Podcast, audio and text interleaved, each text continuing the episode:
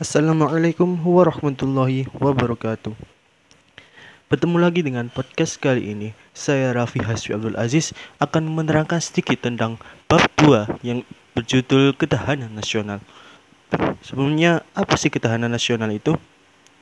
Pengertian dari ketahanan nasional bangsa Indonesia adalah kondisi dinamik bangsa Indonesia yang meliputi, meliputi segenap aspek kehidupan nasional yang terintegrasi, berisi keuletan dan ketangguhan yang mengandung kemampuan mengembangkan kekuatan nasional dan menghadapi dan mengatasi segala ancaman, tantangan, hambatan, dan gangguan baik dari luar maupun dari dalam untuk menjamin identitas, integritas, kelangsungan hidup bangsa dan negara serta perjuangan mencapai tujuan nasional.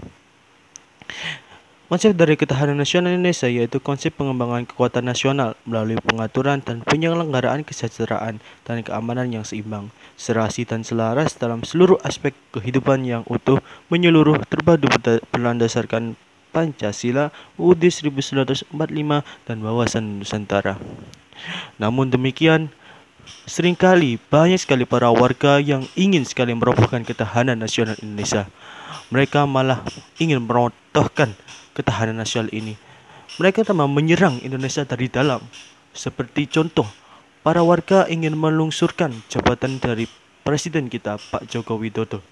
Mereka menginginkan bahwa Jokowi turun jabatan. Aksi kita sebagai mahasiswa yaitu menentang akan hal itu. Kita harus menentang tentang peluncuran Jokowi itu. Kita mengajak mereka untuk kembali ke, ke kebenaran yaitu dengan menjaga keutuhan bangsa agar bangsa Indonesia tetap maju dan utuh serta tidak mudah runtuh dari negara yang lain.